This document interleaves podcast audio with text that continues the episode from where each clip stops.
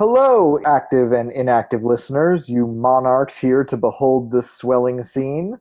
I'm Daub, and this is the witty and ever irascible Madeline Waddle. Hello! Tonight we're bringing you the second installment of Arden Radio Theatre's Scottish play. And get ready, because it's a doozy. And an interview with Agatha Valmont.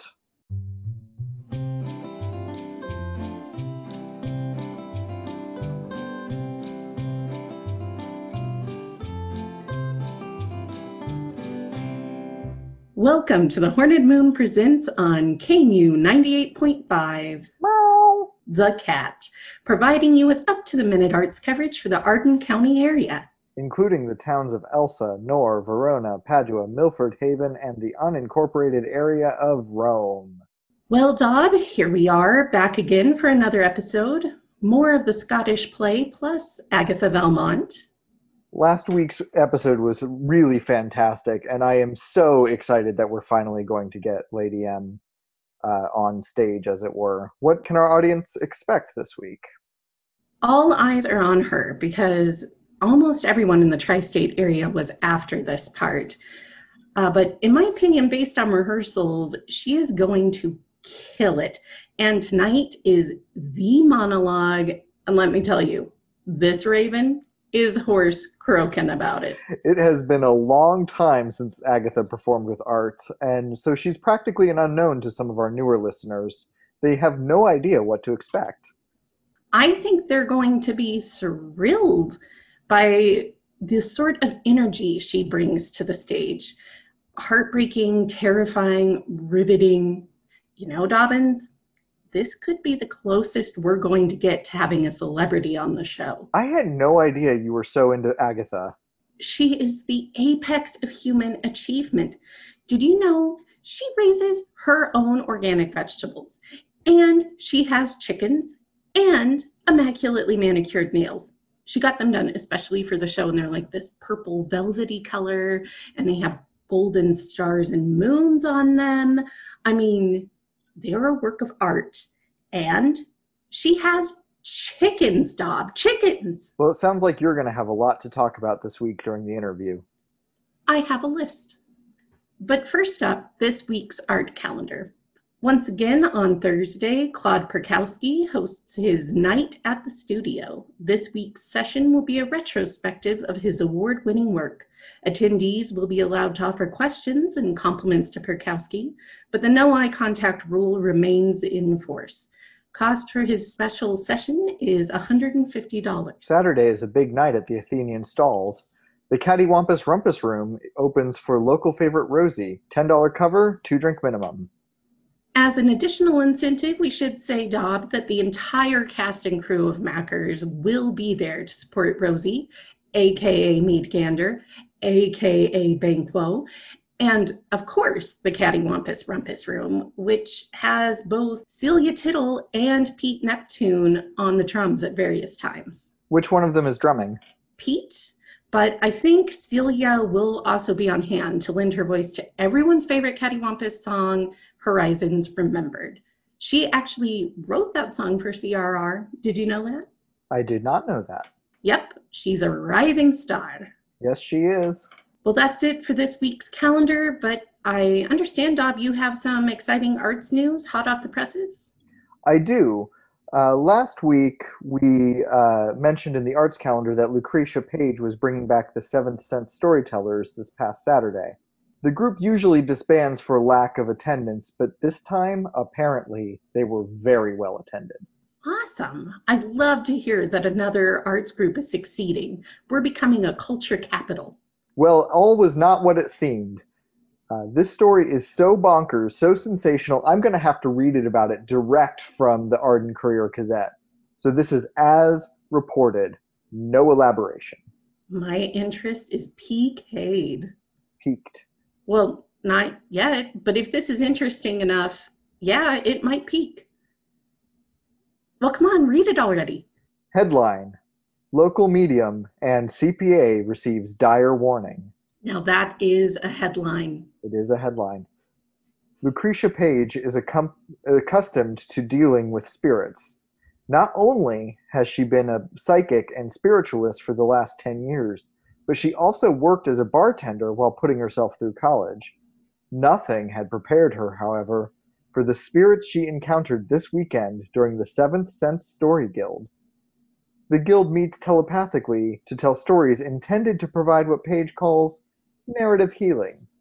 At the last meeting, however, Paige was shocked to find not only the usual human guild members in attendance, but instead three unknown and undead spirits who simply gave her a warning. Something wicked this way comes. Interest absolutely peaked.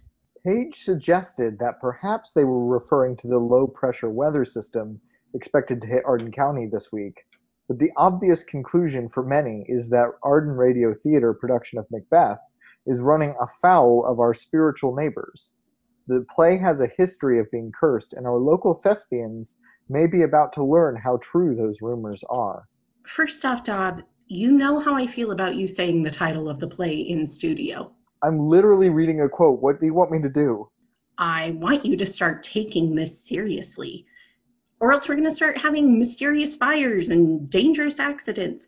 So I also want you, since you said it, to go out and run and spit and curse. I'm not going to do that. Are you going to make our guests do that? I have not decided yet. I'll take it on a case by case basis. You're really going to tell Agatha Valmont that she has to run around the studio, spit, and curse? If Agatha says it, I will assume it is a conscious decision on her part and that she has taken some kind of precaution. She's not an idiot, but you're just careless. I'm careless because I don't care. You care. What do you think about this message? It's a warning. That something wicked is coming? Obviously, we should all be on our guard. Well, maybe we shouldn't even do this play if it's so cursed. Nonsense. I'm having a lovely time.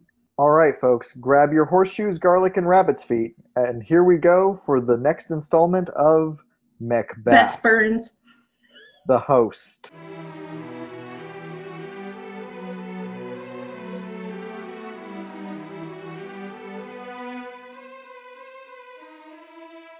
Arden Radio Theater presents Macbeth, Part 2 The Host.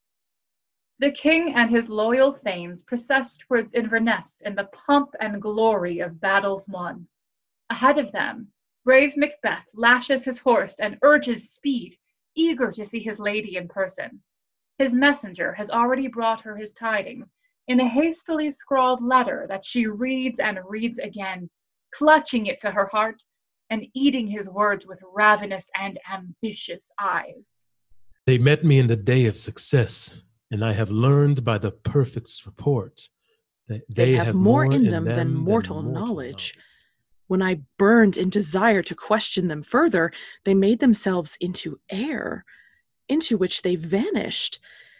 Whilst I stood rapt in the wonder of it, came missives from the king, who all hailed me Thane of Cawdor by which title before these weird sisters saluted me and referred me to the coming on of time with hail king that shalt be.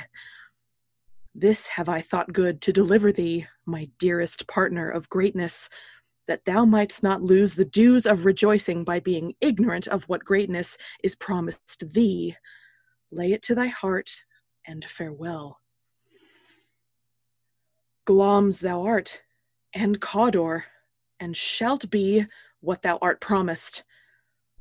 Yet I do fear thy nature. It is too full of the milk of human kindness to catch the nearest way. Thou wouldst be great, art not without ambition, but without the illness should attend it. What thou wouldst highly, that wouldst thou holily. Wouldst not play false, and yet wouldst wrongly win. Thou'st have, great Glamis, that which cries, Thus thou must do, if thou have it, and that which rather thou dost fear to do, than wishest should be undone. Hie thee hither, that I may pour my spirits in thine ear, and chastise with the valor of my tongue all that impedes thee from the golden round which fate and metaphysical aid doth seem to have thee crowned withal. Uh, what is your tidings? The king comes here tonight. Thou art mad to say it. Um, is not thy master with him? Who, wert so, would have informed for preparation? So please you, it is true. Our Thane is coming. The raven himself is hoarse that croaks the fatal entrance of Duncan under my battlements. Come, you spirits that tend on mortal thoughts, unsex me here and fill me from the crown to the toe, top full of direst cruelty. Make thick my blood. Stop up the access and passage to remorse, that no compunctious visitings of nature shake my fell purpose, nor keep peace between the effect and it. Come to my woman's breasts and take my milk for gall, you murdering ministers, wherever in your sightless substances you wait on nature's mischief. Come, thick night, and pall thee in the dunnest smoke of hell, that my keen knife see not the wound it makes, nor heaven peep through the blanket of the dark to cry, Hold! Hold! Great Glamis, worthy Cawdor, greater than both by the all hail hereafter. Thy letters have transported me beyond this ignorant presence, and I feel now the future in the instant. My dearest love, Duncan comes here tonight. And when goes hence? Tomorrow, as he purposes. Oh, never shall sun that morrow see. Your face, my Thane, is as a book where men may read strange matters. To beguile the time, look like the time. Bear welcome in your eye, your hand, your tongue, look like the innocent flower, but be the serpent under it. He that's coming must be provided for, and you shall put this night's great business into my dispatch, which shall to all our nights and days to come give solely sovereign sway and masterdom. We will speak further. Only look up clear. To alter favor ever is to fear. Leave all the rest to me. At last, good King Duncan arrives at Inverness at his shoulder, grey of eye and keen of judgment, his son, Prince Malcolm, and in their train all the loyal lords of Scotland. Lion-hearted Banquo, Wide-eyed Lennox, Macduff the Bold, the hardened soldier Angus, and that courtier of courtiers who flatters none and is beloved by all, Ross. Brightly their pennants fly in the sun, and the distant sound of storm and disquieted birds are hardly heard, barely felt, and not at all marked. This castle hath a pleasant seat. The air nimbly and sweetly recommends itself unto our gentle senses. See, see our honored hostess. The love that follows us sometime is our trouble, which still we thank as love. Herein I teach you how you shall bid God yield us for your pains and thank us for your trouble all our service in every point twice done, and then done double, were poor and single business to contend against those honors deep and broad, wherewith your majesty loads our house. For those of old, and the late dignities heaped up to them, we rest your hermits. Give me your hand. Conduct me to mine host. We love him highly, and shall continue our graces towards him. By your leave, hostess. Good King Duncan follows Lady Macbeth further into the belly of her castle. In the evening, Macbeth and his gracious lady host the king and his lords at their table, where servants bring forth platters of roasted meats, delicate custards, and flagons of wine and mead. Brave Macbeth does not participate in the general carouse, and when health is drunk to him, his guests find he has gone retired to his own chambers and his own whirling thoughts. If it were done when 'tis done, then 'twere well it were done quickly. If the assassination could trammel up the consequence and catch with his surcease success, that but this blow might be the be all and the end all here. But here, upon this bench and school of time, we'd jump the life to come. But in these cases, we still have judgment here. that we but teach bloody instructions, which, being taught, return to plague the inventor. This even handed justice commends the ingredients of our poisoned chalice to our own lips. He's here in double trust. First, as I am his kinsman and his subject, strong both against the deed. Then, as his host, who should against his murder shut the door, not bear the knife himself. Besides, this Duncan hath borne his faculties so meek, hath been so clear in his great office, that his virtues will plead like angels, trumpet tongued against the deep damnation of his taking off, and pity like a naked newborn babe striding the blast, or heaven's cherubim horsed upon the slightest couriers of the air, shall blow the horrid deed in every eye, that tears shall drown the wind.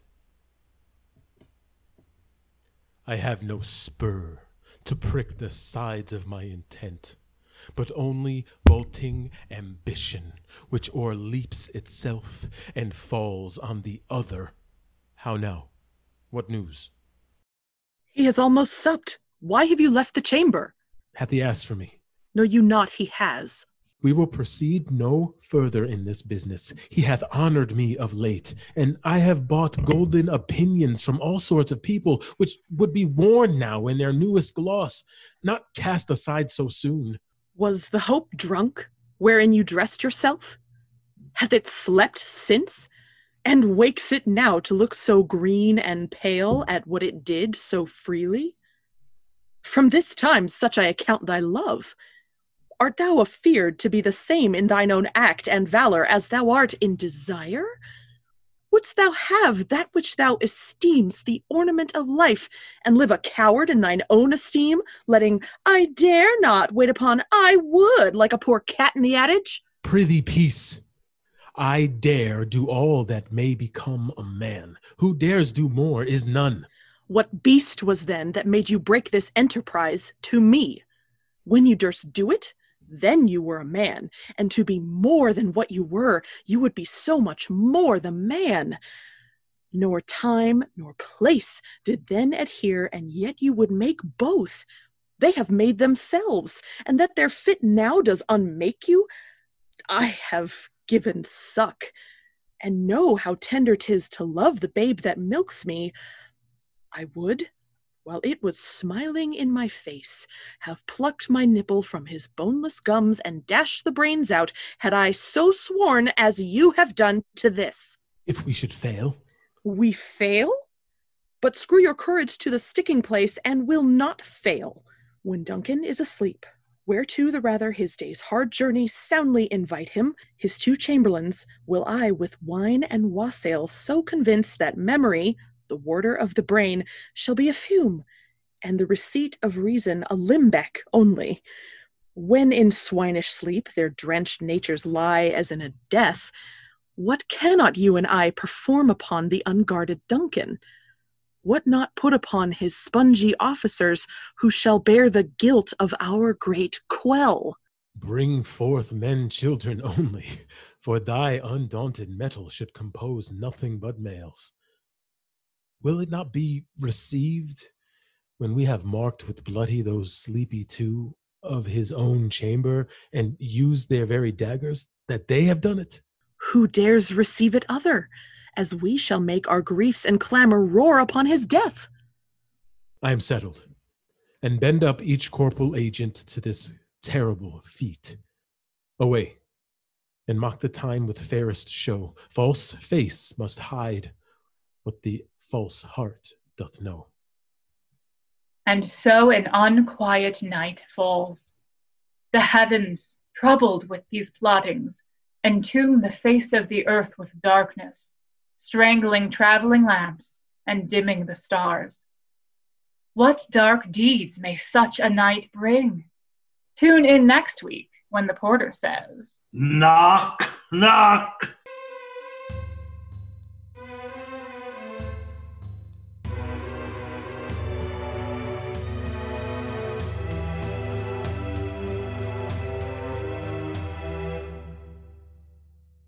Thanks, folks, for joining us for that. The plot thickens, am I right? Like a soup or gravy. And here's this week's line of the week. If it were done when 'tis done, then 'twere well it were done quickly. Mention the line of the week at Filario's Pizza Pie for $5 off any brick oven pizza. And here is Agatha now. Hello, everyone. It is an absolute pleasure, Ms. Belmont.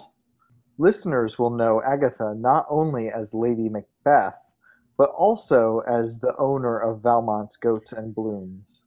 And perpetual Arden County trendsetter, icon, goddess, ultimate life goal. Oh, Madeline, you're too much. Well, you can never be too much when it comes to you, Aggie. I just want to get things started by addressing the elephant in the room. Agatha, if you listened to the earlier part of the program or read today's paper, you're aware that your dear friend Lucretia Page has made contact with some Mm. spirits who have somewhat threatened our production. Um, I'm just wondering if you have any concerns moving forward. Hmm, Lucy, yes, she is quite a sensitive girl. Uh, well, if she says she's contacted spirits, she has. Uh, you know, no doubt, though, I, I have every faith in her ability to dismiss those spirits or or bring them over to our side. I, I really do. She's a she's quite a talented girl. And do you have any concerns about the general curse that's associated with this play? Oh, is that a thing? Is this play cursed? I mean, only by the tittle tattle of lesser actors, I guess. But that's a curse everywhere you go. Are you referring to the Tittle family as lesser actors? oh, no, no. Of course not. No pun intended. Not intended. Absolutely not. L- Let me take us to the more um, corporeal elements of the production. Agatha, ART hasn't had you on air for quite a while now, so this is a triumphant return. Is returning to art like riding a bike? You never forget how?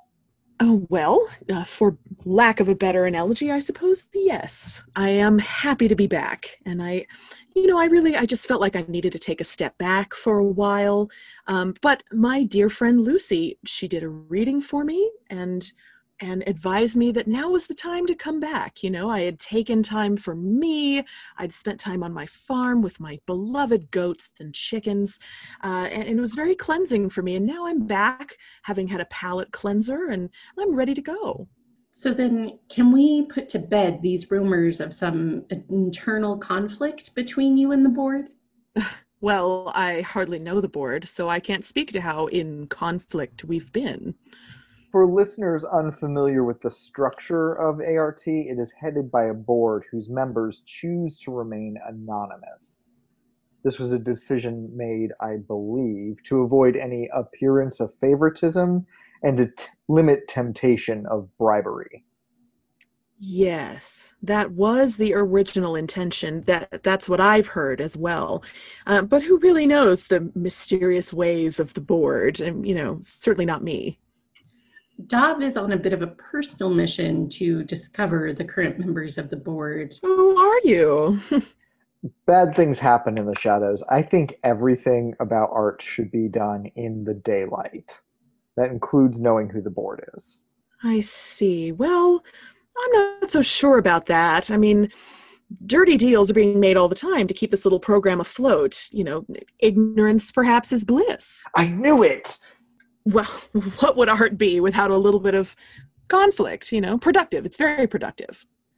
Setting aside the possibility that Art's board are reptilian vampires feeding off of the blood of Waddle and her associated friends for a moment, I want to dig I think you're going too far, That's a bit much. I want to really dig into the role, Lady M, a coveted role and perhaps an intimidating one.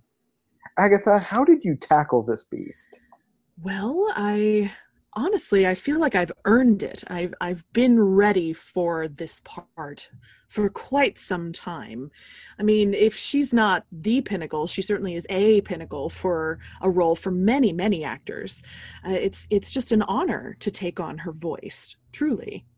But how do you go about taking on a voice that is so villainous in nature when you yourself are a kind, lovely individual with no faults of any kind. oh, Madeline, I'll give you an hour to stop doing that. well, I, I, mean, that's just human nature, isn't it? Even the best of us have that streak in them, you know. And and I think I think she's really been backed into a corner. Uh, you know, she's. I think she's been she's been in the shadows, you know, standing in the shadow of a of a mediocre man for quite a while, uh, and and she sees that it's her time to shine right now. You know, Duncan is just her her opportunity to do that. It's interesting though that you say she's behind the shadow of a mediocre man, and yet when you shoot your shot, it's still through him. You know. Yes, Yes, absolutely. Well, I mean, that's a little bit of self preservation, isn't it? You know, keep her hands clean for as long as she can, I suppose. Not very long. So is that really the is that really the problem that her hands don't stay clean? I mean, it is what drives her mad ultimately, isn't it? Spoiler alert. Can you speak to the monologue we heard tonight before getting to the end of the play? In the moment when you are calling forth spirits, is Lady M truly evoking the supernatural there? I you know, I'm not sure. I think I think the intention is there. I think she very much wants to. Uh, does she have the training or the experience to actually do it? Does she has she studied with wise women in in the heaths of Scotland? I, I'm not sure. Um, I, I don't I don't spend that much time on the backstory of a character, so I haven't you know, I, it doesn't really matter all that much to me. I think the intent is there to conjure, whether she has the skill or not. You know, I really, I really don't know. So if you're uninterested in backstory, let me just go ahead and cross out my next question about how many late children Lady Macbeth has. Well, all I need to know is that she's at least had one because she talks about it. And that's all I need. I think it's really interesting when we speak of the supernatural in this play, which it has not escaped my notice Daub, you have named, and you will be spitting and you will be cursing when this interview is over.